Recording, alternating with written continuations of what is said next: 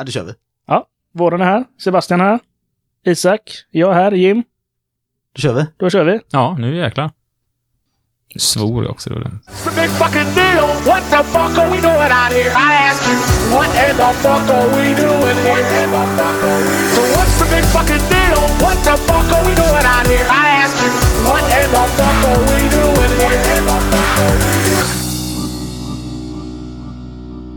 Och där var vi igång.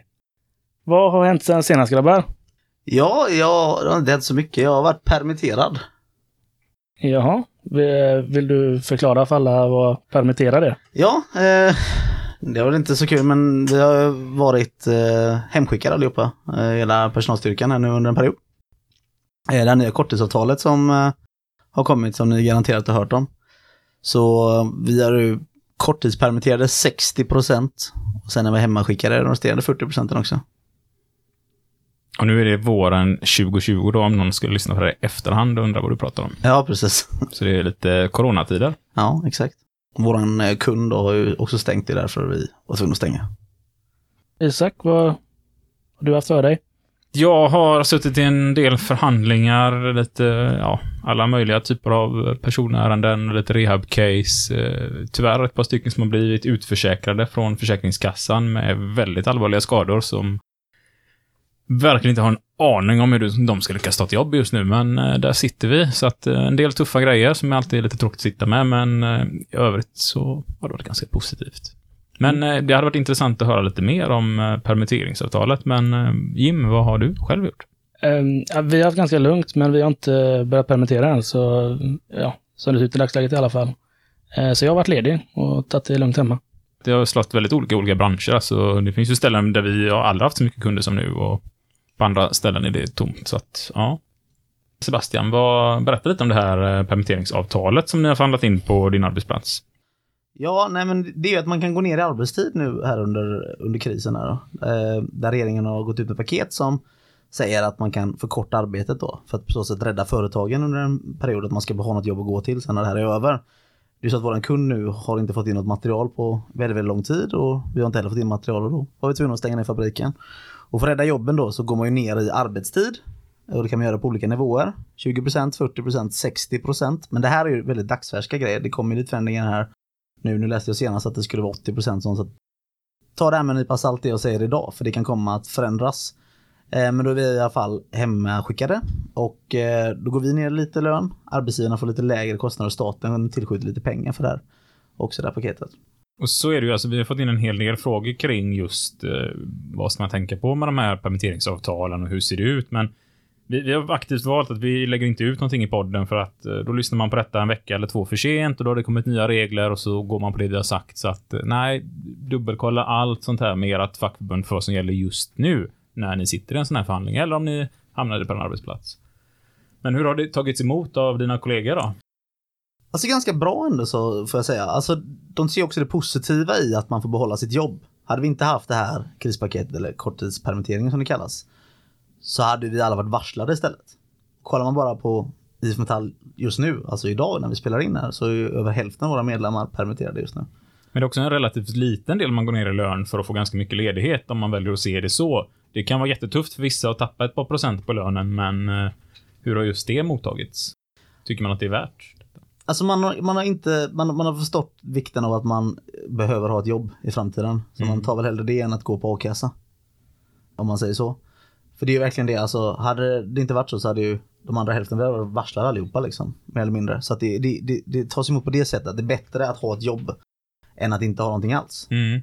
För jag har ju själv kollegor som vill att vi ska få ett sånt här permitteringsavtal för att de tycker att ja, men det har varit jätteskönt att gå ner i arbetstid en period och eh, det är så pass lite man går ner i lön tycker de. Så att, Alltså jag, jag fokuserar inte så mycket på själva korttidspermitteringen. Jag tänker mer på det som komma skall. För att oavsett liksom att man får eh, sänkta kostnader så får man inte heller några inkomster direkt. Utan det här tas ju fortfarande out of pocket från bolaget liksom. Eh, men vi sparade pengar för att vi, vi genererar inga pengar överhuvudtaget nu. Det är ju helt nedsläckt och har varit det nu i några veckor på fabriken. Så man får ju se vad som händer sen här efteråt. Det är ju den så att säga, krisen som man kanske måste oroa sig för mer. När man tänker i den här epidemin som är just nu. Vad är det som kommer efter? Ja, ser man till det har det ju varierat extremt mycket mellan olika bolag. Att vi har ju bolag som har gjort eh, alltså, rekordaktieutdelningar de senaste åren och nu har man inte ett öre över till eh, personalen när det börjar krisas lite. Och det är ju oroväckande hur så mycket företag inte har något sparat. Eh, nu kanske det inte ser ut så hos er här. Vi ska inte gå in på hur det ser ut i våra företag där vi jobbar, men det är ju en fråga man kanske bör ställa sig politiskt. Och ofta hör vi ju politiker debattera från olika håll och säger att ja, vad fan, facket behövs inte. Ha istället en årslön sparad på banken. Eh, och det kanske är lätt för vissa medan det är svårare för andra. Men eh, då börjar man ju fråga, borde inte företagen ha en årsomsättning på banken då? Ja men precis, alltså så fort man gick ner till du får inte ha mer än 500 personer på samma plats liksom, då, då började folk stänga ner. Och gå i konkurs och då tänker man vad, hur är det möjligt? Mm. Så det är lite annorlunda. Ja, man har ju läst i olika tidningar här att det finns eh, restauranger som menar på att eh, de tappade kunderna över en helg och tappade all ekonomi och var tvungna att stänga. Och det är ju lite oroväckande att man ligger så på marginalerna.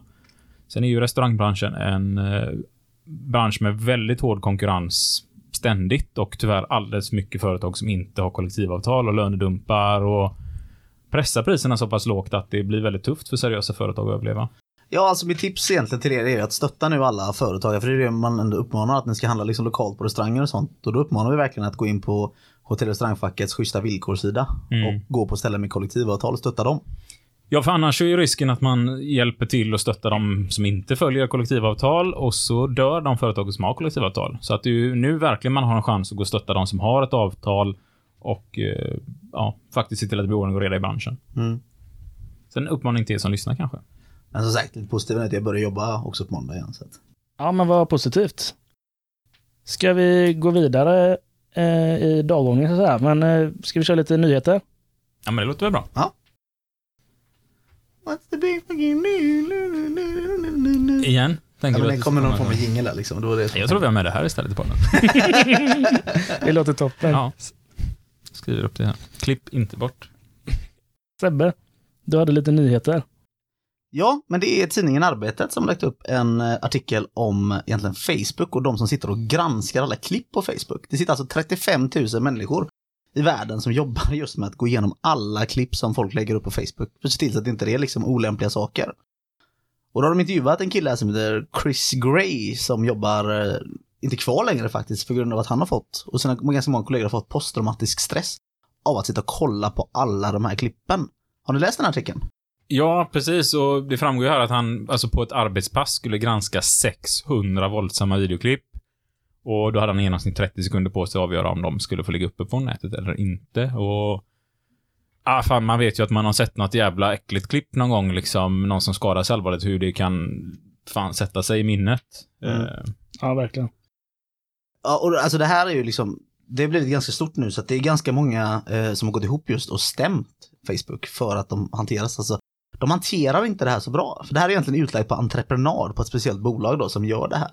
Det är ganska bra sätt för Facebook att frånskriva sig på det sättet ansvaret, men det har man liksom nu då sagt, det accepterar vi inte. Det är Facebooks ansvar också att se till så att de här underentreprenörerna som gör det här, det är där de här 35 000 människorna jobbar.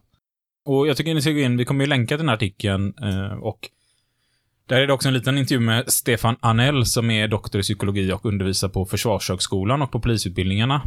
Och eh, han pratar ju lite här om att det är otroligt vikt, viktigt med återhämtning när man har sådana här typer av arbeten och det får ju verkligen inte med utan tvärtom låter det som att en enormt stressig arbetsmiljö ihop på detta. Så att, eh, ja, lite så eh, nyans till vardagen liksom. Jag minns en gång för länge sedan när jag var praktikant och fick titta in i ett eh, fordon där en person hade skjutit sig själv med hagelbössa. Och det ångrar jag att jag Det- gjorde kan jag säga. Jag har inte ätit, eh, ja nu ska jag inte nämna namnet på företaget som tillverkar de här små grötförpackningarna med sylt till. Det har inte jag kunnat äta sedan dess i alla fall. Eh, Så jag kan ju bara tänka mig hur mycket det här lär hemsöka på nätterna som de skriver här i intervjuerna. Vi kommer länka till den här tidningen Arbetet som för övrigt är, jag tycker det är en helt fantastisk tidning. Ja, nej men det är väldigt bra. Alltså de, de går in och granskar det här liksom. Alltså det, det är ganska många människor som använder Facebook och sådana saker. Vi, vi slipper ju med de här människorna liksom utsätts för det. här. Så man får ju liksom avgöra vad, vad går liksom gränsen på vad är rimligt. Och det här är liksom, det sätts ju större ansvar på Facebook. Men de, de har ju, liksom oftast lägger de sig i länder där facket kanske inte är så starka, de här techbolagen. För det slår ut väldigt, väldigt mycket i Europa nu att man har liksom ett EU-kontor där man liksom lägger sig. Lägger man sig kanske inte där det är bästa arbetsmiljö. Nej, men så är det ju definitivt. Det kan man ju se med det här globaliserat. Många företag väljer att lägga strategiska platser där antingen reglerna är bra, skatterna är låga och vi kommer ha avsnitt längre fram där vi pratar om det här med skatteplanering och hur man flyttar skattepengar runt omkring. Ja, men kollar man typ på Google när de la sig i Schweiz här då, så försökte de anställa. Som Google har ju ganska många företag, typ som YouTube och sånt. Då har de anställda försökt liksom att organisera sig fackligt. Varpå de då stoppas gång på gång på gång. På alla möten så tolererar inte företaget det. Man uppmanar personalen att inte liksom gå dit. Och vi har ju exempelvis Jörg Sprav som eh, har faktiskt försökt två gånger att starta upp ett fackförbund för YouTubers. Där man helt enkelt vill få lite kontroll på hur mycket pengar som ska gå till YouTubersarna och eh, tydligare annonsregler och lite sådär. Där tyska IG Metall ställer sig bakom det här initiativet lite sådär och eh, jag tänker väl att vi kan väl försöka få tag på Jörg Sprav till ett eh, framtida avsnitt. Och för er som inte vet vem det är så har han en eh, han har en YouTube-kanal där han, eh, bygger slangbällor och grejer av trä. Eh, lite speciell så, väldigt eh, härlig kille tycker jag det verkar vara rolig. Så Ja. att, eh, Ja, men alltså man, man tänker väldigt sällan liksom på att de här nya innovationerna som kommer, att det sitter människor bakom de här också. Så typ YouTube, då tänker man, ja men det är väl inget jobb att vara YouTuber? Nej, det kanske man inte tycker. Det är inget traditionellt arbete, men det är den nya teknologin då. Eller ny teknologi, YouTube har funnits nu i ganska många år. Men, eh, 20 år eller när ja men precis. 98 Men, men nu, nu, nu kan ju liksom folk nästan försörja sig på det. Men det han då exempelvis, den här Jörg Sprav krävde då var ju liksom högre ersättningar och tydligare annonsregler. Alltså vad är det som gäller för de här människorna? Man, man tycker man bara ska finna sig, men det är ganska, alltså, ganska många människor som tjänar väldigt stora pengar på att inte göra arbetet, utan de tillhandahåller en tjänst där folk kan gå in och liksom söka. Mm. Och för er som inte har eh, sett eh, den här YouTube-kanalen så länkar vi väl till den. Ett roligt Ja, det, det kan vi göra. Det, Ja. Han låter så här. Hello and welcome to the Slingshot channel. Meet the full auto crossbow slingshot.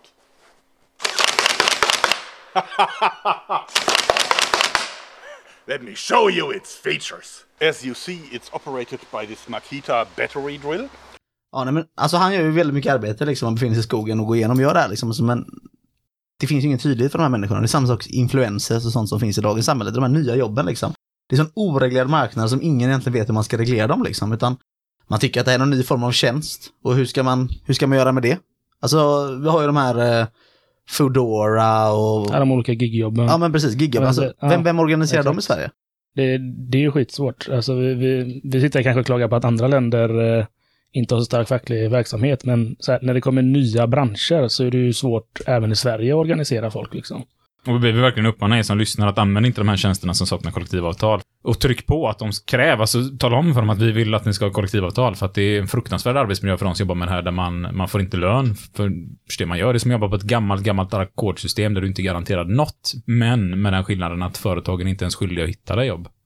Alltså, det här är ju liksom, vi måste trycka lite på facken här också, alltså även oss själva. Vi måste granska oss själva liksom som, som fackföreningspersoner som vi är.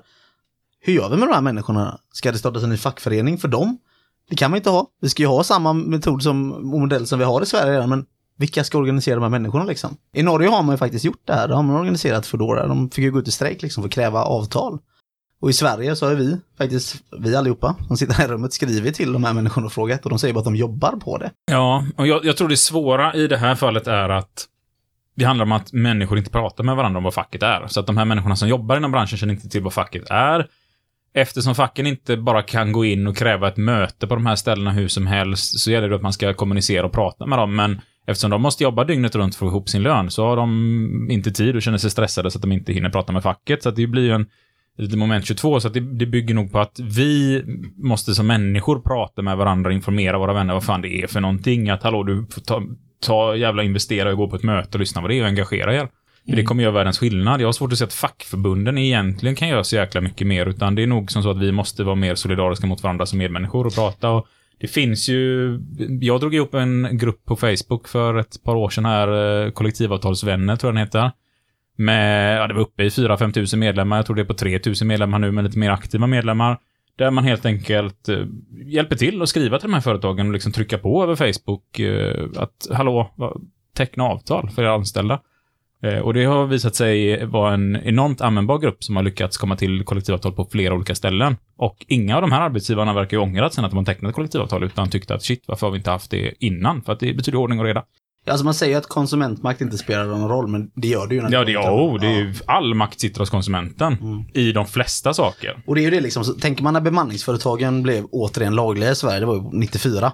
så tog det ändå så sex år innan man fick till ett kollektivavtal. Och nu är vi världsunika med att ha ett kollektivavtal just för bemanningsanställda liksom, som reglerar deras villkor. Mm, och där kommer vi köra ett bemanningsavsnitt och eh, då kommer vi få med en tjej som heter Caroline som är arbetsplatsombud, alltså och förhandlar för sina kollegor på bemanningsföretaget som faktiskt jobbar aktivt fackligt i bemanningsbranschen. Så det är absolut inte på något sätt omöjligt och Caroline är ju jätteduktig. Så Ja, att, men det är eh, det, det är det vi måste göra även för de här gigjobbsmänniskorna. Vi måste på något sätt skaffa någon form av villkorsnivå för de här, för att det här ser man i framtiden.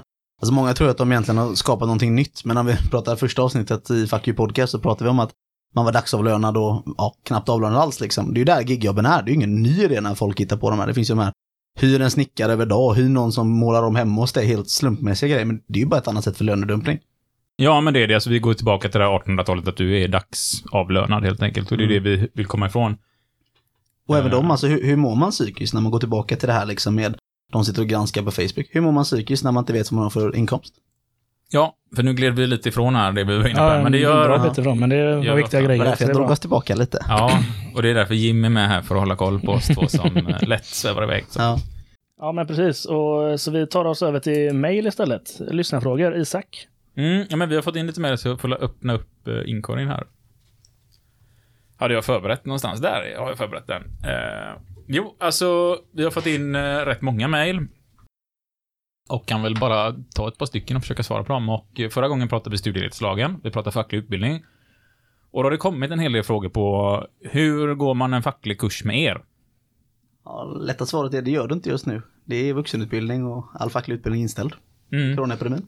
Men troligtvis kommer de här fackliga utbildningarna komma tillbaka och vill man gå en kurs med någon av oss tre så är det ju inte hur lätt som helst att göra eftersom de flesta kurser vi håller är i Göteborg. Och eh, vissa av oss håller väldigt specifika kurser, men eh, vad, vad kör du för kurser i år? Jim? Eh, Jag håller väl, eh, ja, jag har ju väldigt specificerade kurser på ungdomskurser för IF Metall i Göteborg. Så den är ju svår för, eh, Som inte ens är i Göteborg den kursen du håller. ja, halva är ju i Göteborg. men, eh, men man ska vara från Göteborg, eh, IF Metall Göteborg. Och sen är det ju lönesystem i motorbranschavtalet då, eh, i Göteborg. Ja, så då får du, om vill du gå en sån kurs så får du se till att jobba inom motorbranschen och du får se till att bilda en fackklubb på din arbetsplats och eh, helt enkelt börja löneförhandla, för då kan du gå Jims utbildning här. Eller bli ungdomsansvarig Mm. i IF Metall Göteborg. Precis. Så det var väldigt specifika Det grejer. väldigt specifika grejer. Mm, men det är också en väldigt specifik fråga. Ja. Sebastian då, vad kör du för utbildningar i år eller inom närmsta tiden? Jag håller en tvärfacklig utbildning här i, i Göteborg. Eller jag håller flera, men eh, en som är förhandlingsteknik. Alltså förhandlingsutbildning då. En grundutbildning för dig som vill lära dig att förhandla. Om du tillhör LO-kollektivet här i västra Sverige kanske man ska säga. Västra Göteborg. Ja, I västra Göteborg, brukar vara deltagare som kommer från Skövde ner till Ja. någonstans i Halland kanske. Och vem, och vem håller jag den med då? Det ihop med mig. Ja. Så att eh, förhandlarutbildning kan man ju gå med oss om man är LO-ansluten och är man inte det så är det ju svårare. Då kan man inte det. Då får man nöja sig med att lyssna på oss här istället. Ja. Men det finns otroligt mycket andra bra alltså kurshandledare runt omkring i hela landet från flera olika förbund. Så att eh, man ska inte vara låst att gå en utbildning för oss, utan eh, jag tror att de flesta man går är fantastiskt bra och ni kommer hamna med grymma handledare. Så att alltså, kontakta ditt fackförbund, det förbundet du är medlem i. Och är du bara medlem så kontaktar de och säger jag vill gå en medlemsutbildning. Är du förtroendevald så tar du reda på vad det finns för förtroendevalsutbildningar. Men vänd dig till ert fackförbund som ni är medlemmar i, för då kommer de hänvisa er till rätt ställen och rätt platser och sådär. finns ju en sån eh, hemsida fackligutbildning.se. Ja, och där är inte allt med, men väldigt mycket är med där. Och det är ju, den är väl för LO-kollektivet dock, ska Mm. tilläggas. Så att är du medlem i Unionen eller Sveriges Arkitekter eller lär, Lärarförbundet, Läkarförbundet eller någonting så gå in på deras hemsida för garanterat så har de länkar till eh, var man ska gå kurs. Så ja, hoppas att du är nöjd med, eller ni är nöjda med det svaret här. Sen har vi fått in en fråga här, eh, en person som tycker att lagarna är väldigt svåra att läsa ibland. De är inte riktigt skrivna på ren svenska som man skriver här, utan hur gör ni när ni läser de här lagarna? Och eh, alltså mitt tips där, det är att sätta sig med penna och papper när man läser lagar. Och ju mer man håller på med det, det är bara en träningsgrej. Alltså i början så var det jättekrångligt att, att läsa de här lagarna, men sätt dig med penna och papper, läs mening för mening, skriv över dem på pappret bredvid i ditt eget språk. Så att när du läser en lagtext så, så formulerar du om den. Jaha, vad kan de mena med den här med? Jo, ungefär så här. Och så skriver du ner det vid sidan av. Och så går du igenom hela och sen läser du igenom vad du själv har skrivit och läser igenom lagparagrafen. så kommer det nog vara mycket klarare vad de har menat. Sen finns det otroligt mycket bra böcker som olika fackförbund har tagit fram där man egentligen i klartext skriver hur tolkar vi de här paragraferna och eh, Ja, de, de böckerna är ju riktigt bra. Det kanske man inte hittar hur som helst, men då får man också vända sig till sitt fackförbund, så kan man få reda på dem. Mycket finns ju på internet om ni går in och letar också. Men akta lite vad det är för källa när man går in och läser lagtexter. Ja, för det finns folk viktigt. och bloggar som skriver allt möjligt. Och så här gjorde vi och det kanske inte ligger någon riktig... Ja, vissa människor när man, när man läser hur man ska göra så, så tolkar de kanske vad avtalet säger, alltså kollektivavtalet. Eller vad lagen säger eller bara något lokalt avtal. Så det är väldigt viktigt. Alltså, det, det är svårt att läsa, det, det, det, det förstår jag. Men ju lättare blir det ju mer du använder lagen. Alltså, det, det är bara så enkelt man kan säga det. Läs den om och om och om, om, om igen. Till slut kommer du verkligen att förstå den. Ja, och framförallt försök skriva om den till ditt eget språk, för då blir det också mycket lättare. Och så gör det mening för mening. Eh, ibland är det långa, man hänvisar till fem, sex paragrafer. Då behöver man läsa dem, man tittar på vad det är. Så att eh, efter en stund så kan man läsa de flesta lagtexterna ganska rakt på sak. Men det händer ju att jag fastnar och får sitta och läsa om en lagtext 10-15 gånger och ändå fattar jag inte den heller. Och så får man fråga någon och så får man titta lite så. Ja, men det blir lättare. Ja, precis. Alltså, det är bra att ha folk runt omkring som också håller på med det, som man kan eh, prata med. Mm. Eh, alternativt, eller sen, du kan också, LO har ju rätt bra böcker för eh, just eh, eh, lagtexter i arbetsrätt då liksom. Precis. Eh, jätteanvändbara. Och eh, något som vi ska tillägga, som vi kanske inte har nämnt helt och hållet här, det är att alltså, lagarna ska vi också tänka på, det är det absolut sämsta vi ska få. Eller kollektivavtalen, då är det det absolut lägsta vi ska få. Så vi ska inte tänka att "Åh, det är det bästa vi kan få, utan nej, det är ett fruktansvärt minimum på allting. Så kan man säga. Så att när man går ut på en arbetsplats och någon säger så här att ja, jag behöver inte fack, jag kan företräda mig själv. Och så frågar han, vad har du i lön? Ja, det är den här. Ja, vad har du i pension? Vad har du i arbetstidsförkortning? Vad har du i tjänstepension? Vad har du i det här? Vad har du i det här?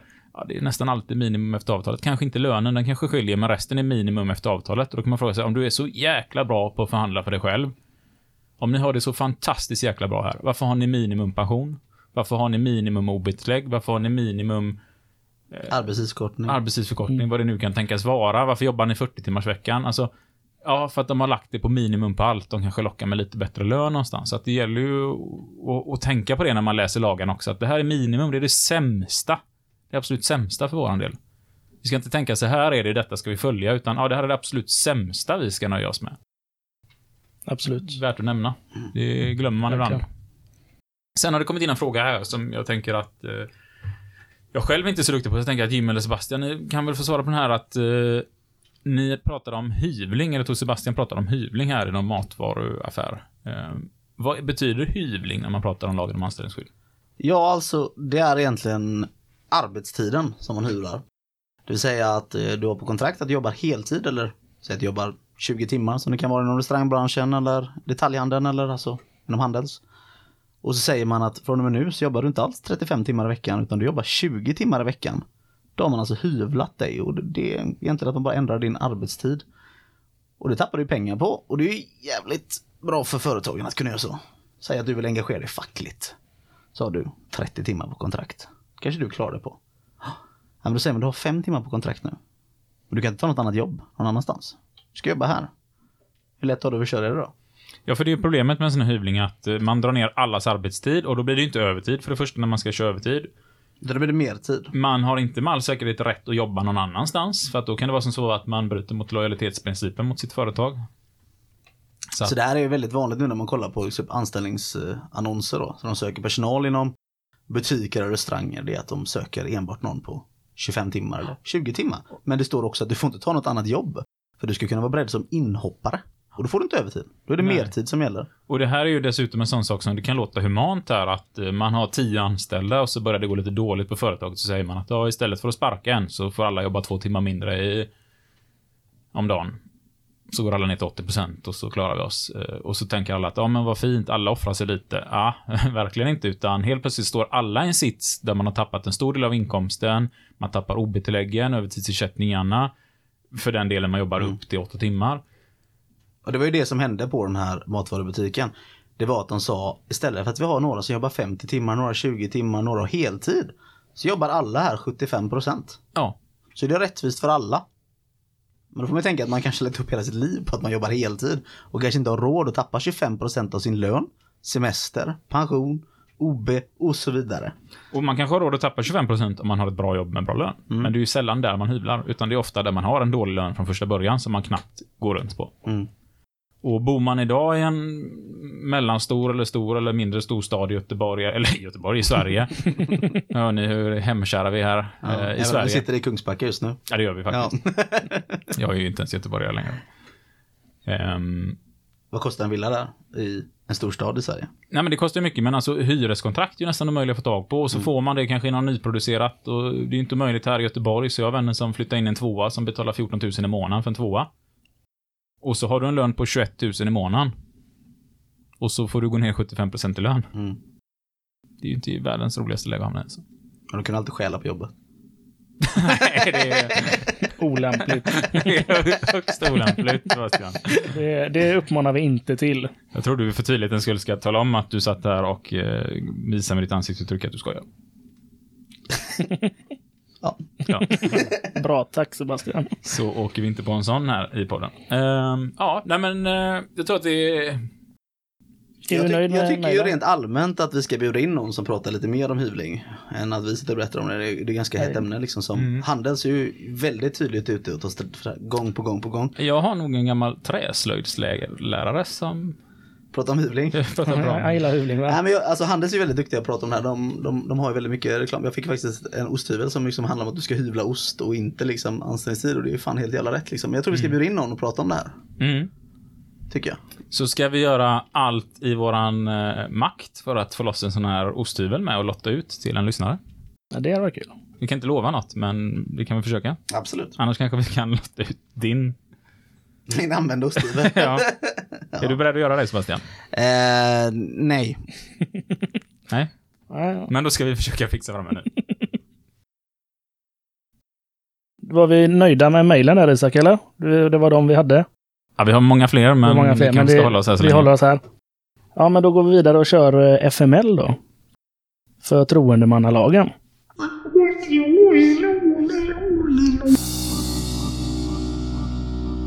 Förtroendemannalagen då, som den så fint heter. Historien bakom den. Under 60-talet så får ju arbetstagarna väldigt mycket mer medbestämmande på arbetsplatserna och eh, det leder till att de förtroendevalda får väldigt mycket mer fackligt arbete utföra. Och de förtroendevalda, det är ju de här personerna som Sebastian pratade om under historien här att man gick ju inte upp 300 personer till patron för att förhandla, utan man valde ut ett par personer man hade förtroende för, som skulle representera hela gruppen. Och därifrån har vi det här uttrycket då, de förtroendevalda. Ja, och 1970 då så träffade LO och Svensk Arbetsgivarförening ett avtal om klubbordförandens ställning på arbetsmarknaden. Och det avtalet fick ju ganska snabbt många efterföljare på hela arbetsmarknaden. För det kommer nämligen så att statsmakterna, alltså staten, la ut ganska mycket arbete på arbetstagarorganisationerna. Det vill säga, det kan vara allt ifrån eh, arbetskraftsinvandring till frågor från Arbetsförmedlingen om man kan placera ut eh, praktikanter och så vidare. Det gjorde ju att man behövde mera tid och det började omfatta andra personer som inte bara var klubbordförande. Så man var tvungen då att via, ja, egentligen med arbetsgivarna försöka teckna ett sånt här avtal. Det var inte så lätt som man trodde. Eh, så då fick man istället göra det via den lagliga vägen. Ja, men det man gör är ju 1974 att helt enkelt reglera det här i riksdagen. Förutom statens syn på frågan så handlar det också om rättvisa, tycker man. Och eh, arbetsgivarens fackliga arbete, det bekostas av produktionen. Alltså de organiserar sig via produktionsmedel som de drar in i vinst och arbetstagarna egentligen som de driver in. Och då anser man att eh, varför ska då inte den fackliga organisationens arbete också betalas då med produktionen? Och det är egentligen det beslut man tar. Och det här får man ju igenom i riksdagen trots att man inte har egen majoritet 1974. Eh, Det fördelar också styrkeförhållandet på arbetsmarknaden så att det, det blir lite jämnare. Och det ska gynna alla i samhället, det är tanken med det här. Och i det här förarbetet till den här lagen, som vi har pratat om tidigare här, att man, innan man får igenom en lag, så lägger man ju fram ett ganska gediget förarbete till vad syftet är med lagen och vad man vill uppkomma med det och vad man tror ska hända. Och där pratar man egentligen om att det här är ett offentligt intresse. De fackliga organisationerna ska uppfattas inte bara som en intressebevakare utan också som en samhällsbyggare. Och det här kan man läsa i proposition 1974 18 sida 147 till och med om ni är så intresserade. Jag tycker, alltså gå in och läs. Är det någonting man faktiskt ska läsa som facklig och vara påläst på så är det här förtroendemannalagen. För att det handlar inte bara om att vi ska på vår arbetsplats kunna företräda våra kollegor, utan det handlar om att vi ska bygga upp starka samhällen, eh, bygga upp, alltså, det här som vi kallar världsunikt för svenska modellen, eh, som gör att Sverige, Norge, Danmark, till viss del Finland, är några av de mest lyckade länder i hela världen på grund av det här fackliga arbetet vi har haft i Norden, och den här nordiska modellen. Och man kan väl säga att det här historiskt, det, det ändrade synen på det fackliga arbetet och på representanterna och eh, det, ja, det blev en väldigt viktig ideologisk kursändring för hela Sverige. Och eh, fackligt arbete blir en del av det centrala, centrala ledningsarbetet i både företag och i förvaltningar. Och Svenska Arbetsgivareföreningen, de som då heter nu eh, Svensk Näringsliv, har ju många år drivit frågan om hur det fackliga arbetet ska betalas. Och där ser ju helst eh, Svenskt Näringsliv, eller SAF då, att hela kostnaden ska läggas på den fackliga organisationen. Och där har man gjort ganska många förslag, alltså bland annat då via Moderaterna, att kostnaden ska fördelas mellan arbetsgivarna och de fackliga organisationerna. Och det gör de ju även till viss del redan idag. Men just det lokala, att det ska betalas och bekostas av de fackliga organisationerna. Och det kan man ju se exempelvis när man tar den förslaget på studiestödslagen, där Moderaterna och man skulle egentligen ändra ganska kraftigt i det. Då la ju faktiskt eh, Svenskt Näringsliv till i remissförslaget att de även tyckte att man skulle inkludera förtroendemannalagen i det här. Så det är någonting de faktiskt fortfarande driver än idag. Alltså kostnaderna för det fackliga arbetet ligger ju årligen på miljardbelopp för hela arbetsmarknaden. Så att ta bort eller begränsa rättigheterna i förtroendemannalagen skulle ju varit ett effektivt vapen mot de fackliga organisationerna. Och det skulle dramatiskt öka arbetsgivarnas makt. Och det är det här man pratar om, man vill ju ha liksom en, en balans, som du pratade om förut Isak. Det är ju det, det är det det handlar om, att det ska finnas någon form av alltså, jämbördig part egentligen när man förhandlar om villkoren. Kan ju inte vi sitta i beroendeställning till dem på en sån enorm nivå. Och egentligen i våran egen organisation så har det, alltså fackföreningsrörelsen då, så har det pågått en diskussion om lagen och dess tillämpning då sedan riksdagsbeslutet. Och i fokus har ju frågan om det lämpliga eller olämpliga att ha heltidsengagerade fackliga förtroendemän på arbetsplatserna. Det finns ju ganska många sådana på vissa arbetsplatser. Du jobbar ju själv. Mm. Ja, men jag är ju en av dem som är förtroendevald och har så pass mycket medlemmar att jag hinner inte med så mycket annat. Och då har man ju fått kritik liksom på att det är ett fåtal som, personer som har fått folkrörelseförankringen. Alltså hela den försvinner ju, folkrörelseförankringen. På grund av detta och att de förtroendevalda avskärmas från sina medlemmar och att de riskerar att tillbringa mer tid med motparten än de egna medlemmarna. Men- Och så är det. Alltså, det. Det finns ju dagar, veckor som går där jag knappt hinner träffa mina medlemmar, utan bara sitter i förhandlingar, träffar arbetsgivare, kanske är iväg på något möte någonstans och lite sådär eh, i IF Metall där jag inte träffar mina medlemmar på arbetsplatsen, men ändå träffar andra fackliga. Och så går det en period så här och det, det är klart som fan att det är jävligt lätt att tappa fotfästet och förstå vem är det jag företräder. Så det gäller ju att man verkligen är ärlig mot sig själv. Och det här kommer vi prata jättemycket när vi pratar ledarskap och lite alltså, tankar kring och vara förtroendevald, hur man lägger upp detta. För man måste, nu svär jag igen, ta mig fan se till att man, man har koll på vad man sysslar med och har förankringen på rätt ställe och vet vilka är det man företräder. Så att det handlar ju om att se till att dels omge sig med andra förtroendevalda som man vet brinner för rätt saker och inte är någon jävla karriärsklättrare utan faktiskt är där för att företräda dem det handlar om och ha ärliga människor runt omkring sig som vågar säga och tycka precis som de gör. Och det här är ju jättenödvändigt och jag förstår verkligen den kritiken mot det här med att vara heltidsfacklig för att det är nog jäkligt lätt att man tappar sitt omdöme och jag kan bara tänka mig alltså politiker som sitter med stora budgetar och man flyttar 100 miljoner dit, 100 miljoner hit och så ska vi lägga 10 miljarder där, ska vi lägga 8 miljarder där. Och sen kommer det upp någon liten nyhet om att 50 000 försvann från något ställe hit eller dit. Alltså det blir ju väldigt små pengar när du sitter med miljardbelopp. Och det är klart att det måste vara lätt att tappa fotfästet och då behöver man ju vara ärlig mot sig själv och rannsaka sig själv och faktiskt någonstans, hallå, vad fan är 50 000 för mig? Jävligt mycket pengar. Det är inget man bara sitter och trixar med hit eller dit. Och det här, det sparar vi väl när vi pratar ledarskap, men ja, jag är en av de som jobbar heltidsfackligt. Jag tycker inte det är optimalt, utan jag hade nog gärna sett att vi var fler personer som delade på våran tid, men jag har i alla fall otroligt bra människor runt omkring mig som eh, säger och tycker och ja, är Mm. på mig. Ja, det är viktigt. Mm. Alltså det ser ju olika ut liksom på olika arbetsplatser hur man jobbar och, och, det, och det är liksom, det finns eller egentligen inget fel sätt kan man väl säga utan man jobbar ju alla mot samma mål förhoppningsvis. Så jag menar det är ju så, så du har ju byggt upp en enorm organisation runt er fackliga verksamhet på ditt företag du jobbar Ja, vi har byggt upp den, inte jag. Ja, men den, precis. utan Men, är- men ni jobbar ju väldigt mycket med de frågorna liksom. Ja, men så är det och ja, vi är, vad är vi, 30-40 ombud som träffas ihop och bestämmer vad vi ska göra tillsammans. Så att det, och man ska ju se en, en klubbordförande eller arbetsplatsombud, det är ju inte chefen för organisationen, utan tvärtom. Medlemmarna är ju cheferna.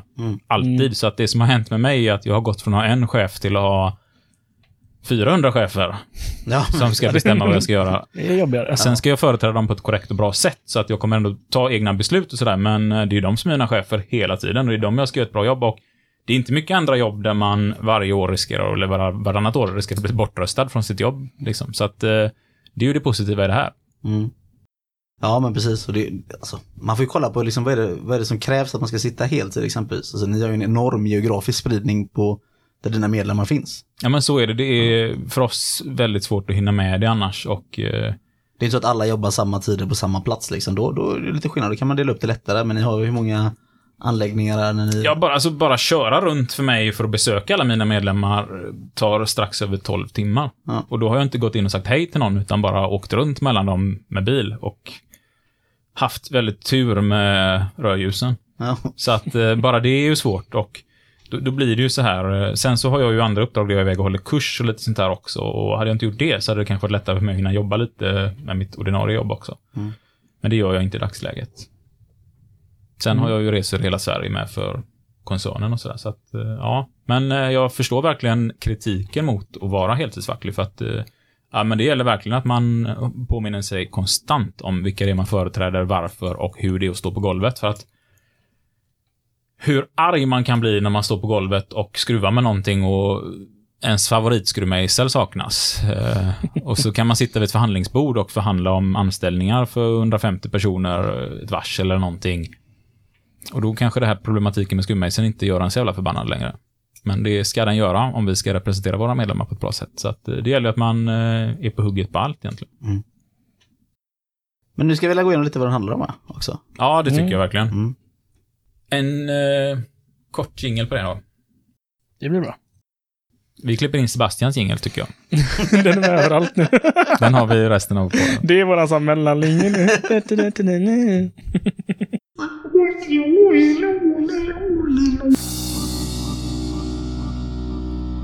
Jag ska gå igenom eh, lagens uppbyggnad. De inledande bestämmelserna som är paragraf 1 och 2. Då är det alltså mm, när gäller lagen, eh, vilka avvikelser det finns. Paragraf 3 till 5, det är skydd för uppdraget. Rätt att fullfölja sitt uppdrag, skydd mot trakasserier, regler vid omplacering. Paragraf 6 och 7, de berör eh, rätten till ledighet. Rätt till eh, att vara ledig som förtroendeman. Eh, rätt till att ha betald ledighet. Paragraf 8, det är företräde till fortsatt anställning. 9. Tolkningsföreträde. 10. Skadestånd. Och då är det skadestånd både för arbetsgivaren och förtroendemannen. Paragraf 1. Vem är facklig förtroendeman? Paragraf 1.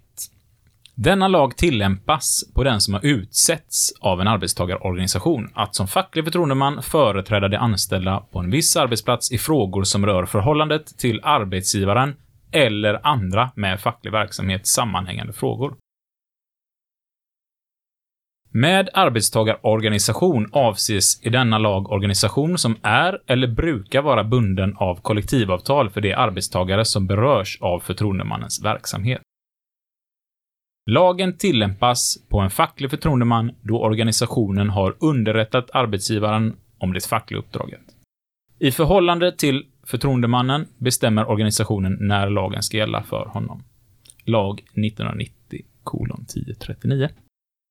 Paragraf 1 där då, den tar alltså om när blir man facklig förtroendeman? Och det blir man först när man har talat om för arbetsgivaren att eh, nu har våran organisation valt den här individen som eh, förtroendevald. Och här tycker jag man märker att det är gammal lagtext för att eh, man avslutar det till och med när lagen ska gälla för honom.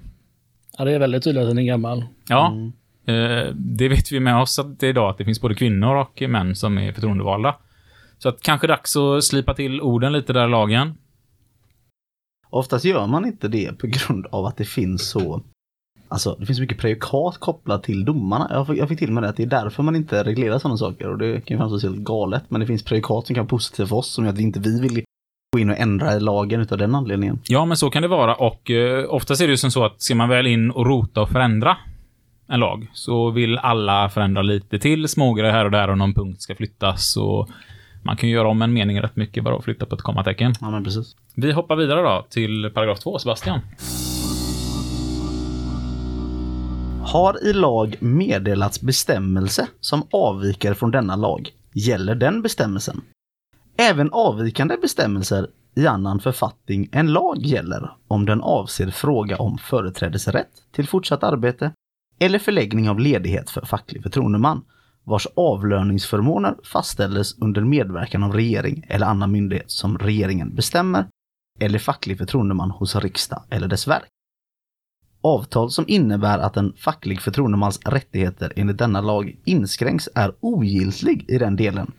Avvikelser får dock göras från 1, 5, 7 och 8 paragrafens första stycke och 9a första och andra stycken med stöd av kollektivavtal som på arbetstagarsidan har slutit eller godkänts av den organisation som är att anse som central arbetstagarorganisation enligt lagen 1976 kolon 580 om medbestämmande i arbetslivet, lag 1990 kolon 1039. Ja, och kort och gott då så talar ju den här om att förtroendemannalagen är inte dispositiv. Du kan inte bara förhandla bort saker och ting om inte det har gjorts efter den här paragrafen då. Paragraf 1, paragraf 57, åttonde paragrafen för första stycket och nionde paragrafen första och andra stycket. Och det kan förhandlas, eller förhandlas bort kan det inte göra, men det kan förändras via kollektivavtal då. Som man har slutit med den centrala fackliga organisationen. Där man bestämmer hur man reglerar vissa delar i det här avtalet. Så att man kan liksom inte teckna ett avtal som talar om att på den här arbetsplatsen får man bara vara förtroendevald en timme i månaden. Eller två timmar i månaden. Tyvärr så hör man sånt här på vissa arbetsplatser ibland. Att man har, ja, jag har ett avtal som säger att jag får bara jobba så här mycket fackligt. Nej! Det, vi kommer komma in sen på hur mycket facklig tid man kan ta ut. Det, det går inte att göra. Det, lagen är jättetydlig här att det går inte att trolla bort det på något sätt. Paragraf 3 då. En arbetsgivare får inte hindra en facklig förtroendeman att fullgöra sitt uppdrag. Om uppdraget avser en annan arbetsplats än förtroendemannens egen, är arbetsgivaren på den arbetsplatsen skyldig att låta förtroendemannen få tillträde och att vara verksam eh, i den omfattning som behövs i uppdraget. Verksamheten får dock inte medföra betydande hinder för arbetets behöriga gång. Förtroendemannen ska ges tillfälle att disponera lokal eller annat utrymme på den egna arbetsplatsen som fordras för det fackliga uppdrag som utförs där. Lag 1990 kolon 1039. Ja, och vad kan vi säga om det här egentligen, Jim? Att min arbetsgivare inte får säga till mig att jag inte får jobba fackligt. De är skyldiga att fixa ett ställe till mig att sitta och arbeta fackligt på min arbetsplats. När jag är någon annanstans så ska jag vara välkommen in. Här kommer det ju alltid jättemycket frågor liksom. Det står att lagen att man ska ges tillfälle att disponera lokal eller annat utrymme på egna arbetsplatsen. Och alltså, hur långt drar man det då? Har man rätt i en klubbexpedition? Nej. Man har rätt att sitta på ett ställe för att utföra sitt fackliga arbete. Och det, då kan de sätta en på en pall någonstans i en korridor utanför toaletterna. Nej, så det ska vara en riktig lokal så du kan utföra arbete. Det ska vara jämbört med hur något annat skulle utföra ett arbete. I den arten som, som det här rör sig om. Många företag väljer därför att ge just en lokal för den fackliga organisationen. För att det är ganska mycket uppstartsarbete. Så jag vet ju en gång i tiden när vi precis hade bildat vår fackliga verksamhet, då hade jag alla mina papper i ett skåp. Det tog ganska lång uppstartstid. Sen så var det ganska självklart då för företaget att det är klart du ska ha en egen lokal.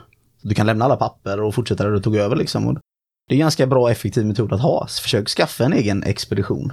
Det kan vara ett bra tillfälle att ta ett skadestånd på det exempelvis om företaget absolut inte vill ge er någon form av lokal som ni kan använda. Så ni har ett ställe som ni är så att säga ert egna, alltså den fackliga organisationens egna lokal att, att använda för fackligt arbete. Ja, och, och ofta tjänar ju företaget på det. För att jag menar, ska man hitta nya lokaler varje gång man ska plocka fram grejer, har man en dator så ska den upp överallt och sådär. Alltså det, det tar ju tid och det blir mer fackligt arbete som försvinner från produktionen för företaget. Så att det smidiga är ju ofta att man får en lokal att disponera om man är på ett större företag. Sen kanske det är jättesvårt om man står och jobbar i en korvmoj någonstans på 10 kvadratmeter. Då kanske det är svårt att kräva att man ska få en egen lokal.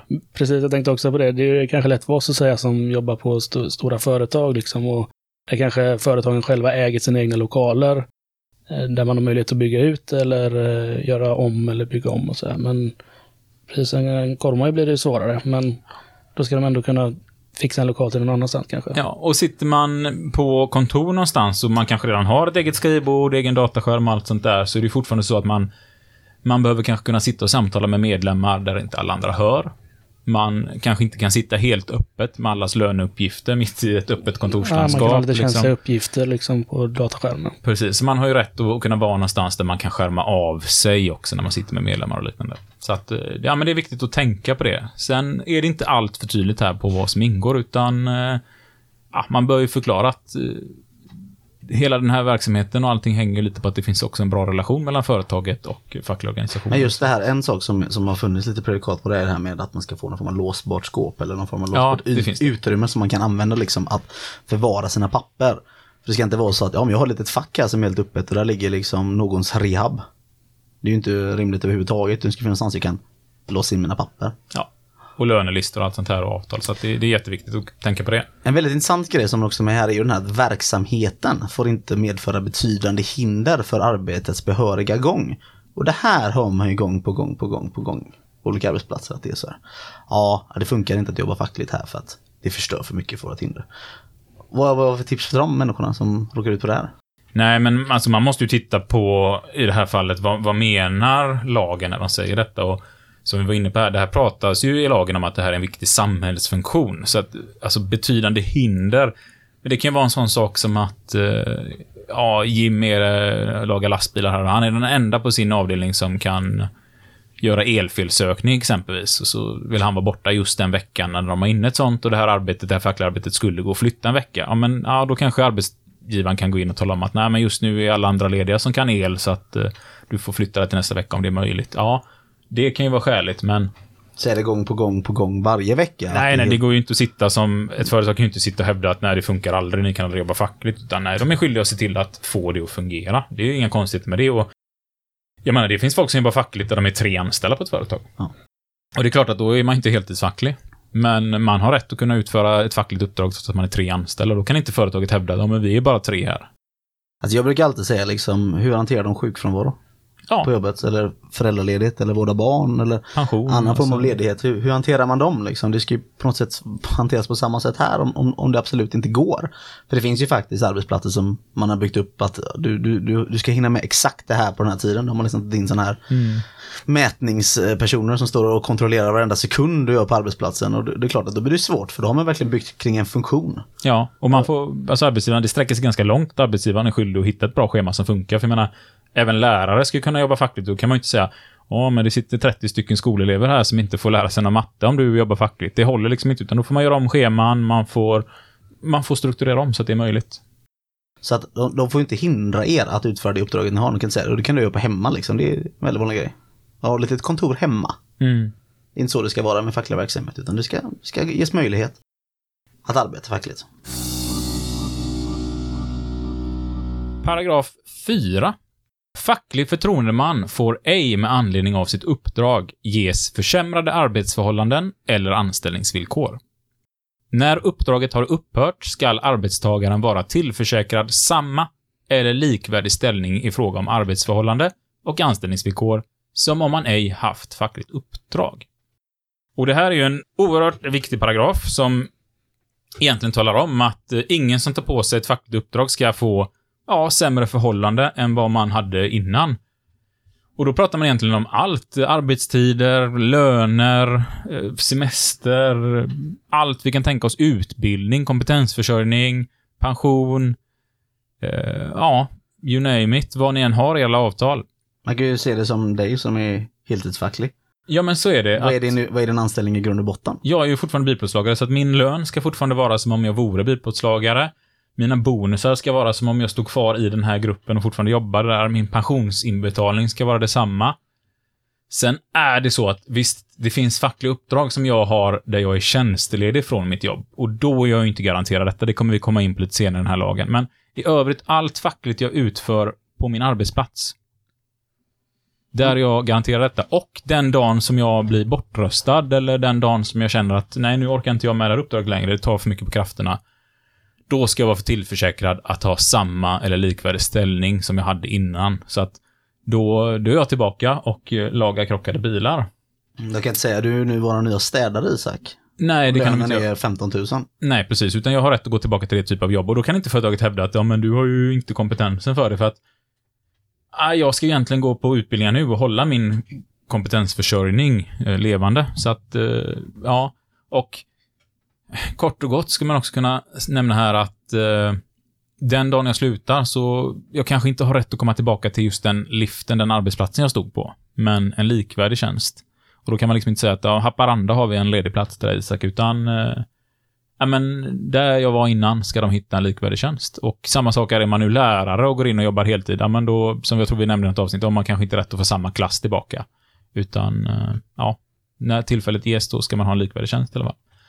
Så att eh, en väldigt viktig del av lagen.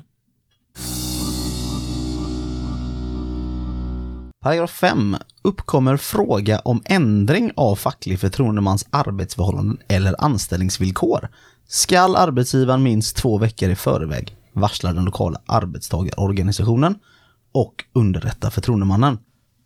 Föreligger hinder härför skall varsel och underlåtelse istället lämnas så fort som det kan ske. Skyldighet att lämna varsel underrättelse föreligger ej vid sådan ändring som utgör ett normalt led i förtroendemannens arbete och icke försämrar hans möjligheter att fullfölja det fackliga uppdraget. Den lokala arbetstagarorganisationen och förtroendemannen har rätt till överläggning med arbetsgivaren om åtgärd som avses i första stycket. Sådan överläggning ska påkallas senast en vecka efter det varsel eller underrättelse lämnades. Har överläggning påkallats får arbetsgivaren icke vidta den tilltänkta åtgärden förrän tillfälle till överläggning har lämnats.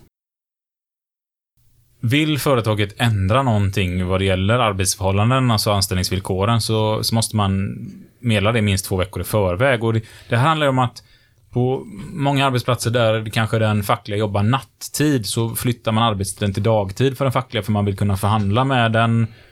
Och då kan man inte helt plötsligt säga, ja du imorgon jobbar du natt igen, för att man blir lite arg efter en förhandling eller någonting. Jag har till och varit med, varit med om företag som eh, man har förtroendevalda som jobbar kväll eller natt och så ska de gå en facklig utbildning. Och då har man ju rätt att göra detta på sin ordinarie arbetstid och ska då ha de tilläggen man skulle haft för att jobba kväll eller natt. Och då säger företaget, ja, jag flyttar dig till dagtid den veckan för att du skulle gå på en kurs här. Och så undrar man, men jag har jobbat kväll i 15 års tid. Vadå jobba dagtid en vecka och inte ha rätt till mina OB-tillägg? Eh, men det finns ju faktiskt företag som jobbar på det sättet och det är ju helt felaktigt enligt lagen. Och det framgår här i paragraf 5, så att det, ja, men paragraf 5 är en väldigt bra paragraf att ha koll på när det gäller arbetstider och sådär. Många företag sköter detta galant och eh, gör det till och med bättre än lagen, men det finns stora seriösa företag som bråkar med den här, kan vi ju säga. Paragraf 6 då. Facklig förtroendeman har rätt till den ledighet som fordras för det fackliga uppdraget. Ledigheten får dock icke ha större omfattning än vad som är skäligt med hänsyn till förhållanden på arbetsplatsen. Ledigheten får icke förläggas så att det medför betydande hinder för arbetets behöriga gång. Ledighetens omfattning och förläggning bestäms efter överläggning mellan arbetsgivare och den lokala arbetstagarorganisationen. Och här är vi ju då inne på den här paragrafen. Hur mycket facklig tid får man ta ut, Jim? Ja, alltså så mycket som behövs. Ja. Helt enkelt. Det var väl glasklart alla lyssnare. ja. Här är en väldigt vanlig grej och det här är egentligen paragraf 1 som man egentligen tänker på här men för att räknas som förtroendeman överhuvudtaget så måste man alltså ha meddelat sin arbetsgivare att vi har valt de här personerna. Så det här är en väldigt vanlig sån här liten sprängmiss som vi märker när folk säger att jag ska gå en facklig kurs men jag fick inte för min arbetsgivare. Ska man alltid fråga personen först och främst. Har du meddelat chefen att du är facklig förtroendevald på skriftligt sätt? Så att de vet att du faktiskt är vald. Jättevanlig som för annars gäller inte den här lagen överhuvudtaget för en. Mm. Och då får man göra om, göra arbetsrätt, som vi brukar skämtsamt säga på Det är den. bra. Eh, Ja, nej men absolut. Och här kan man ju diskutera i all oändlighet. Hur mycket facklig tid har man rätt att ta ut? Och, men det är ju så, så, så på ett företag som missköter allt, ja då kan man ta ut hur mycket facklig tid som helst för att man måste ju förhandla kring allt. Och är man på ett företag som sköter allt helt perfekt, ja, men då är det ganska lite facklig tid som behövs. Så att det går ju inte att säga här i lagen hur mycket tid gäller, men eh, ofta får man höra siffror som ungefär 1,5 till 2 procent av eh, hela arbetstiden kan man ta ut i facklig tid, alltså för hela kollektivet. Och det betyder då att på 100 personer så skulle man ha en och en halv heltidstjänst till två heltidstjänster. Som man sen då kan fördela ut på massa förtroendevalda eller på ett par förtroendevalda eller hur man nu vill göra på klubben där man själv är. Eh, Det kallas ju inte klubb överallt, MB-grupp eller vad det nu kan tänkas heta. Ja, jag hoppas att ni hänger med i våra... Vi kanske är lite så IF Metallskadade i att vi kallar det arbetsplatsombud och kontaktombud. Det är nog lätt så. hänt att det Men så, eh, man kan ju vara arbetsmiljöombud som Unionen kallar sina skyddsombud och lite allt möjligt. Så att... Ja, men mejla och klaga på oss om vi är otydliga i det. Och hjälp oss gärna och ge oss fler ord i så fall, som, som vi inte använder Som vi annars. ignorerar. Men, eh, ja, men absolut, vi ska försöka ta det till oss. Här. Eh, Men det, det är en sån siffra som man ofta får höra att eh, så kan man tänka 1,5 till 2 personer på 100. Ja. Sen handlar ju allt om också i, i alla utspridda i landet och det krävs jättelånga resor för att kunna träffa sina medlemmar så krävs det ju mer facklig tid. Om alla jobbar på exakt samma ställe kanske det krävs lite mindre och hur sköter sig arbetsgivaren och sådär. Något mer vi ska gå in på här?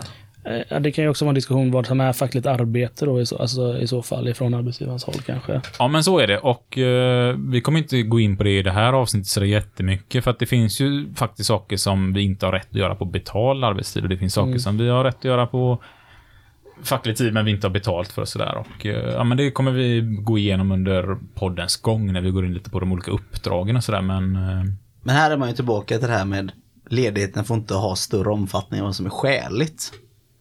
Till hänsyn till förhållningen på arbetsplatsen. mm, Och då är vi tillbaka till det vi pratade om förut där liksom. Alltså, ja, arbetsgivaren kommer självklart tycka att all tid är nästan icke eh, skälig. Så länge inte det är saker som de behöver få igenom. Utan så fort det är era punkter så kommer de garanterat säga nej men det här är inte så viktigt, det kan vi ta en annan gång. så ser det ju ut för snittet. Sen finns det ju fantastiska arbetsgivare som har förstått det. Jag har ju faktiskt arbetsgivare ibland som när man är ute och besöker mindre arbetsplatser som tycker det är så jäkla bra med fackligt arbete för att man ser till att branschen är schysst och stabil och lite som vi var inne på här med den här bilverkstaden jag pratade om som dumpade priserna så att eh, andra bilverkstäder höll på att gå konkurs. När vi fick stoppat det stället så tyckte ju de andra bilverkstäderna där att fan vad grymt facket är och de tyckte ju att vi borde också ha ett skyddsombud på den här arbetsplatsen som kan hjälpa er då och då för då inser man att Off, jag kan till och med tjäna pengar på att det finns en facklig organisation. För det gör att jag kan vara en schysst arbetsgivare och ändå tjäna pengar. Så att, eh, ja men det finns ju chefer som tycker att det är bra och viktigt med den fackliga tiden också. Men tänk liksom som tumregel liksom, alltså fråga istället arbetsgivaren, jag behöver ta ut en dag facklig tid. När passar det dig?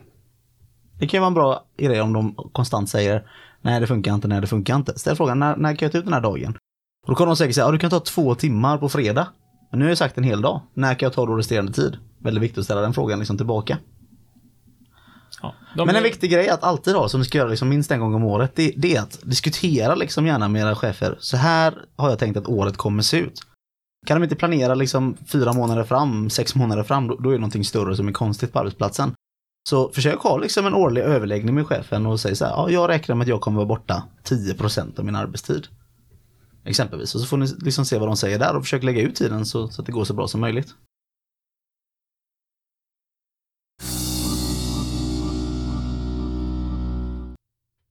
Paragraf 7.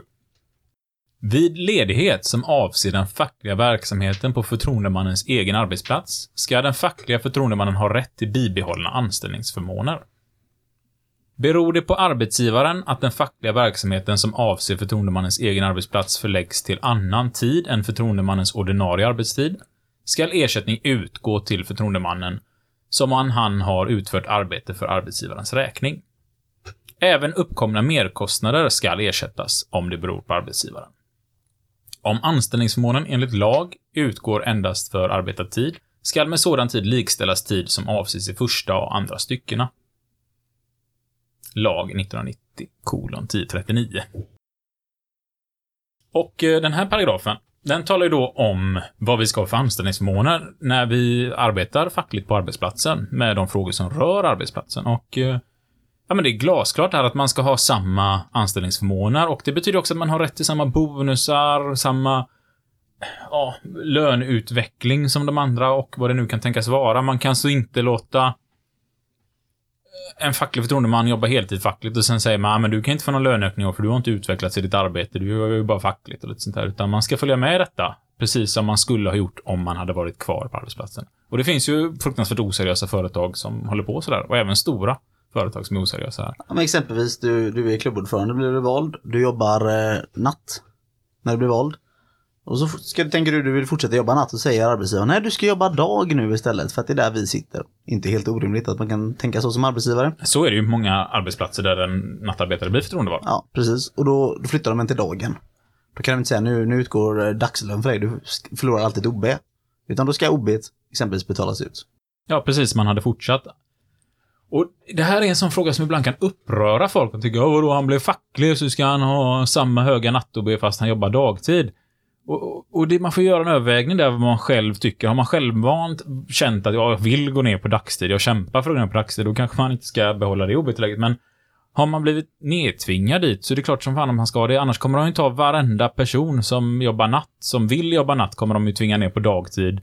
Eh, för att det blir billigare för dem. Plus att eh, då vill ingen vara förtroendevald till slut. Om det nu är så att man har valt ett nattarbete för de extra pengarnas skull. Så att det här handlar ju också om att vi ska säkerställa att vi kan aldrig bli lossköpta från någonting eller att bli av med förmåner, utan ja, men det ska utgå samma. Och det, det här gäller ju även eh, exempelvis du är säljare och du har provision på att eh, du säljer hus, du är mäklare kan vi säga och så, så får du stora delar av din lön baserat på hur mycket hus du säljer. Men så jobbar du fackligt eh, en vecka i månaden och den veckan då, ja men den kan du inte sälja hus på. Då får man ju räkna om det där lönesystemet, bonussystemet, så att det baseras på närvarotiden så att du får ut kanske då full bonus om du har dragit in ett fullt resultat på dina tre veckor. Mm. Så här ska man liksom inte missgynna någon och det här är vanligt, fram- framför allt i tjänstemannayrken, att man har mycket bonusar eller provision som är baserat på saker och ting och så så blir du av med dem när du blir facklig. Och här är lagen övertydlig att det ska du inte, du ska inte bli av med detta. Men det här är också en väldigt vanlig grej när folk har jobbat då dagtid exempelvis, som du jobbat natt då, tidigare och så blir du klubbordförande. När du väl inte är klubbordförande längre, då ska du också gå tillbaka till natten. Det är ju väldigt viktigt att man faktiskt kommer ihåg att man har fått ut en ersättning för det här också. Då ska man också gå tillbaka till natten. Och här vet jag en person som var väldigt tydlig med att han absolut inte kunde tänka sig gå tillbaka till natten. Eh, sen efteråt, för han hade ju vant sig med sitt liv. Och det får man ju faktiskt eh, bita det sura äpplet och göra om man har tagit ut en ersättning för att jobba natt. Mm.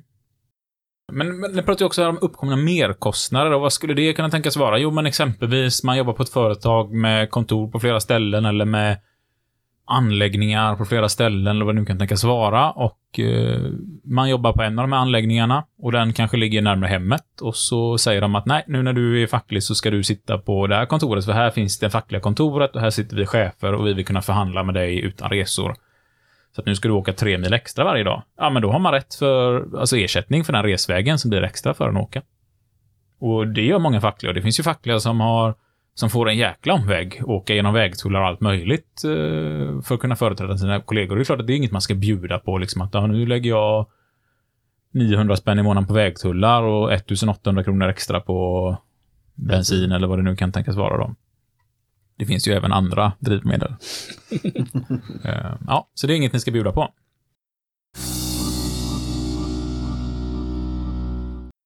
Paragraf 8. Vid uppsägning på grund av arbetsbrist och vid permittering skall facklig förtroendeman utan hinder av 22 paragrafen i lagen om anställningsskydd ger företräde till fortsatt arbete om det är av särskild betydelse för den fackliga verksamheten på arbetsplatsen. Kan förtroendemannen endast efter omplacering beredas fortsatt arbete gäller som förutsättning för att han ska ges företräde att han har tillräckliga kvalifikationer för detta arbete. Uppsägning som sker i strid med första stycket skall på yrkande av förtroendemannen förklaras ogiltig. Härvid skall 34 paragrafen andra och tredje styckena, paragraf 37, 39, 40, 42 samt paragraf 43 andra stycket i lagen om anställningsskydd gälla. Lag 1982 kolon 87. Och här är ju en sån här vanlig grej som när man kör en eh, ja, utbildning för nya förtroendevalda som de reagerar på. Det är den här egentligen säger att vid ett varsel så kan du undantas som facklig. Mm. Och så säger de, "Ja, jag har hört att fackliga inte kan få sparken, stämmer det? Ja, nej men det är klart de kan få sparken. Men det ska ju vara av särskild betydelse för den fackliga verksamheten på arbetsplatsen. Det vill säga att nu ska alla bli uppsagda. Och så tar förhandlingen över tiden, då får man fortsätta under förhandlingen trots att det kanske skulle sluta ganska om en månad. Men förhandlingen tar tre månader.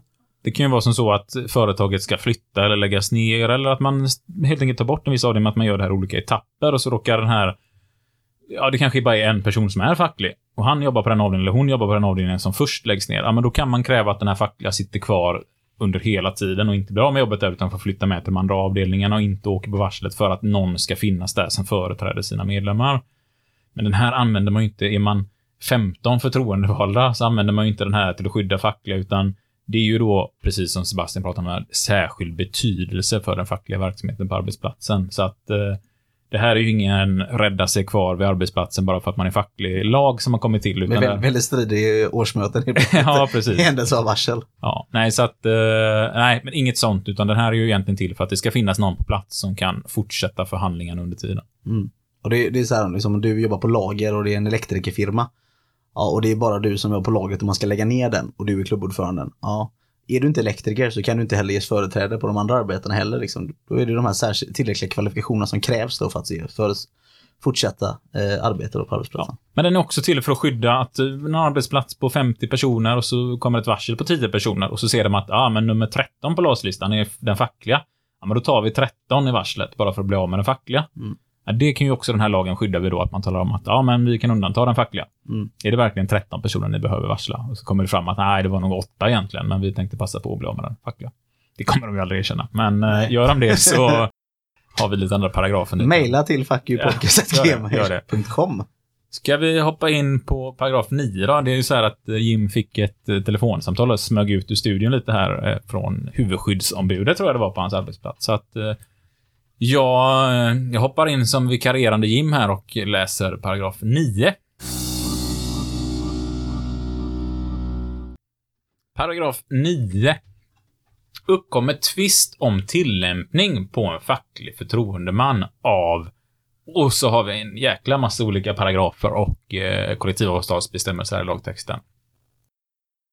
Blir det en tvist på detta i alla fall, då gäller den lokala arbetstagarorganisationens mening om lagen eller kollektivavtalets rätta innebörd tills dess att tvisten slutligen prövats. Så det är det här vi brukar kalla för tolkningsföreträde. Alltså är man Kommer man inte överens om vad som gäller här, men då, då kan arbetstagarorganisationen lägga att våran tolkning gäller, den här ledigheten har vi rätt till. Sen kan det tas upp i då arbetsdomstol. Och förlorar man den då, så då får man ju böta en massa pengar. Så att det här är en sån tillbaka till detta. Prata med den centrala fackliga organisationen innan ni tar ett sånt här beslut, så att ni har ett OK ifrån dem att köra på. Det säger också att i kollektivavtal som har trätt i lagens ställe kan föreskrivas att arbetstagarpartens bestämmanderätt istället ska tillkomma huvudorganisationen. Utan hinder av första stycket kan arbetsgivaren vägra sådan ledighet som äventyrar säkerheten på arbetsplatsen. Viktiga samhällsfunktioner eller därmed jämförliga intressen. Och, ja, alltså det här, lite som ni hör här, så det handlar ju då alltså att om det äventyrar säkerheten eller väldigt viktiga samhällsfunktioner, men då finns det ett undantag här, då kan arbetsgivaren gå in och tala om att nej, men du kan inte vara borta för det här fackliga arbetet just nu. Men det, det är ju som, som ni hör på detta, så det ska vara väldigt viktiga samhällsfunktioner.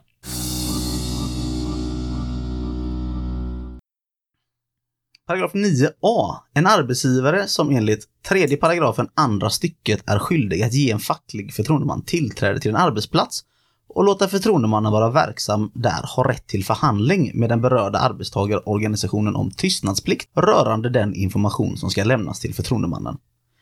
I sådana fall tillämpas paragraf 21 andra och tredje styckena i lagen om medbestämmande i arbetslivet vad en facklig förtroendeman har fått kännedom om med tystnadsplikt som avses i första stycket får förtroendemannen trots tystnadsplikten föra vidare till en ledamot i styrelsen för arbetstagarorganisationen.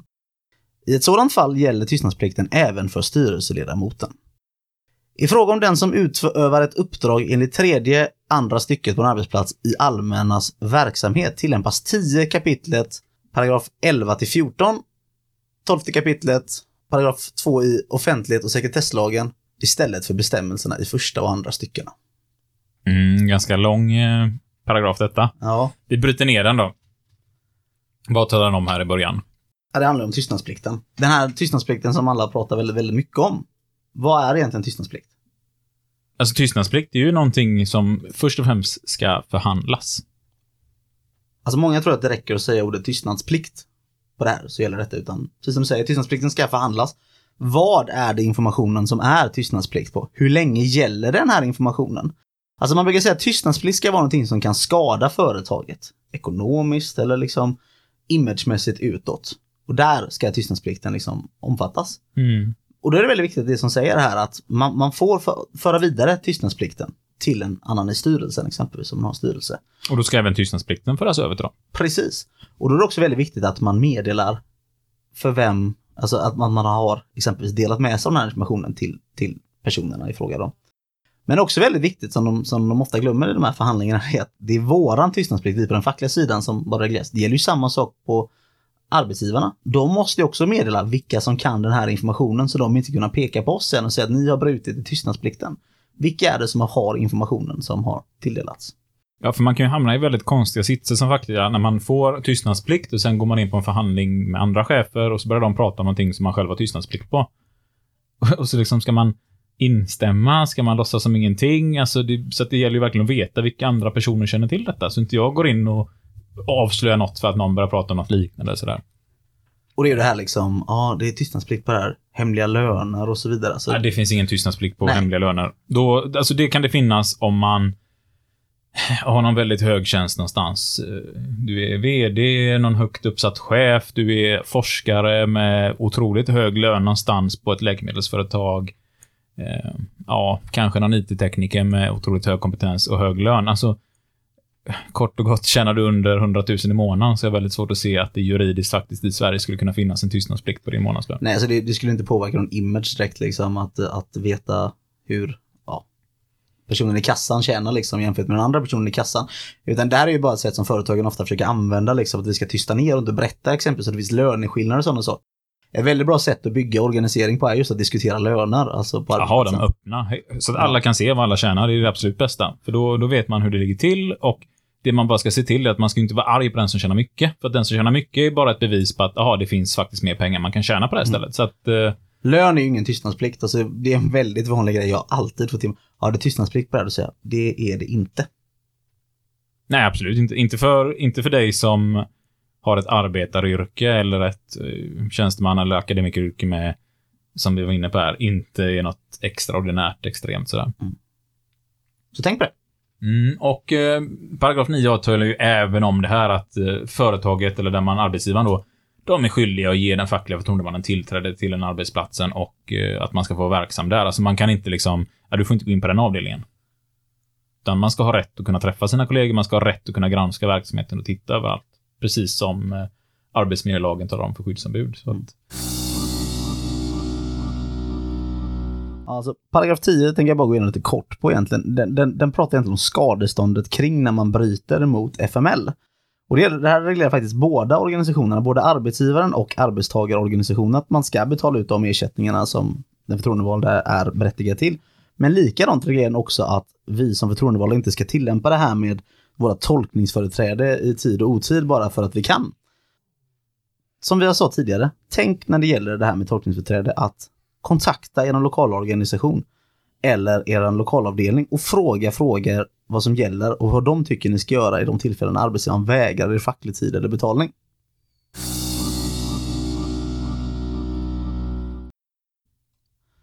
Och paragraf 10a reglerar också skadestånd, men det handlar egentligen om en facklig förtroendeman eller ledamot i styrelsen som bryter mot tystnadsplikten. Då är det faktiskt så att arbetstagarorganisationen måste stå för den skada som uppkommer. Det vill säga att om företaget förlorar några miljoner kronor så kan det vara så att den förtroendevalda eller lokalorganisationen som måste täcka de skadestånden. Så det är väldigt viktigt att tystnadsplikten ska liksom, alltså vad är det för organisation ni vill ha? Vad är det för samarbete ni vill ha? Respektera tystnadsplikten som gäller. Om den är förhandlad och inte bara att någon har sagt meningen tystnadsplikt.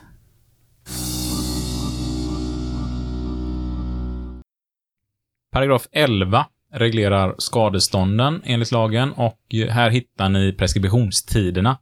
Alltså de tider ni måste ha lyft en förhandling kring brotten på det här avtalet mot, för att kunna få ett skadestånd. Så att, eh, har det hänt någonting här, gå in och kolla här. Det här är en sån sak som jag brukar aldrig lära ut preskriptionstiderna för att eh, risken är att man minns fel. Utan varje gång ni stöter på ett brott, gå in och titta det med en gång så att ni inte missar en preskriptionstid.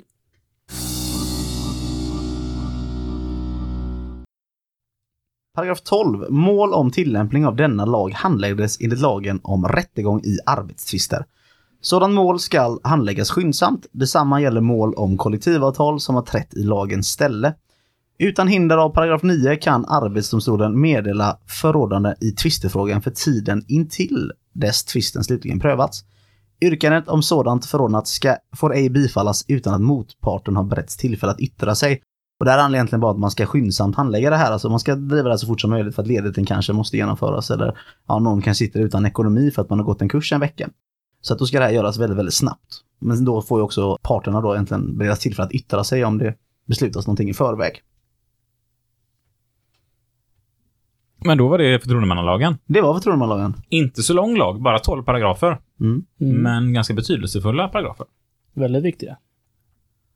En, bara en liten sån viktig grej som jag alltid brukar tänka på när man pratar om facklig tid och sånt som vi har pratat om här i förtroendemannalagen. Det är ju att det är inte bara här den fackliga tiden regleras i. För det är väldigt många som tror att man vill reglera FML-tiden, alltså förtroendemannalagstiden. Det finns ju faktiskt andra lagar som också gäller, exempelvis för skyddsombud så gäller inte den här lagen i den månen som vi pratar om här, utan då har man ju arbetsmiljölagen att använda sitt stöd för, för ledigheter. Och samma sak om man ska förhandla så är det ju medbestämmarlagen som gäller och regleringarna där, där man handlar om förberedelser inför förhandlingar. Utan det här gäller ju de andra sakerna som inte regleras i de två lagarna.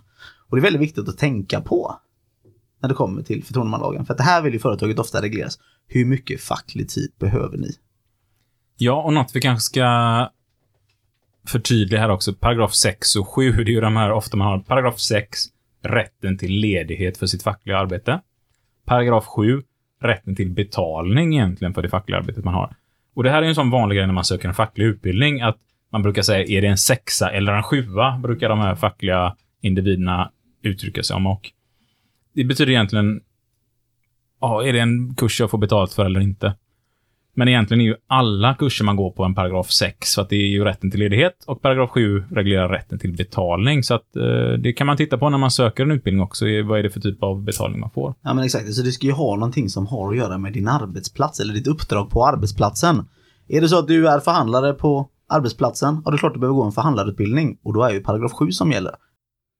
Är det så att du engagerar dig i din eh, lokala fackliga organisation, alltså på avdelningsnivå, då är det ju paragraf 6 som gäller. Du vill ha ledigheten för ditt fackliga uppdrag, men inte betalningen för det kanske inte händer till ditt lokala arbete på arbetsplatsen, så arbetsgivaren ska inte betala den Ja, och med de orden så vill vi väl, vad vill vi, hur vill vi avsluta det här?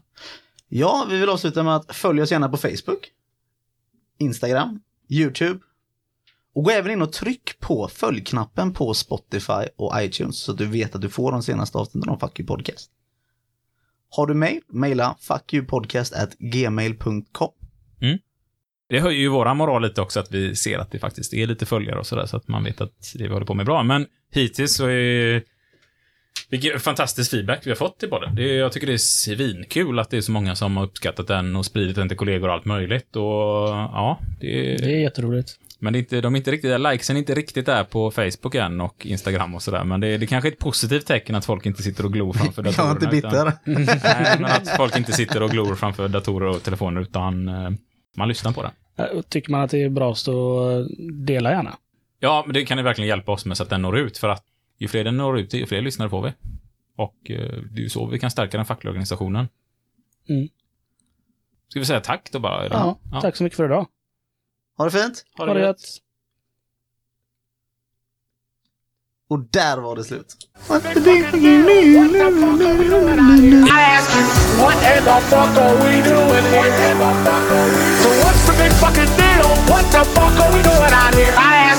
what in the fuck are we doing?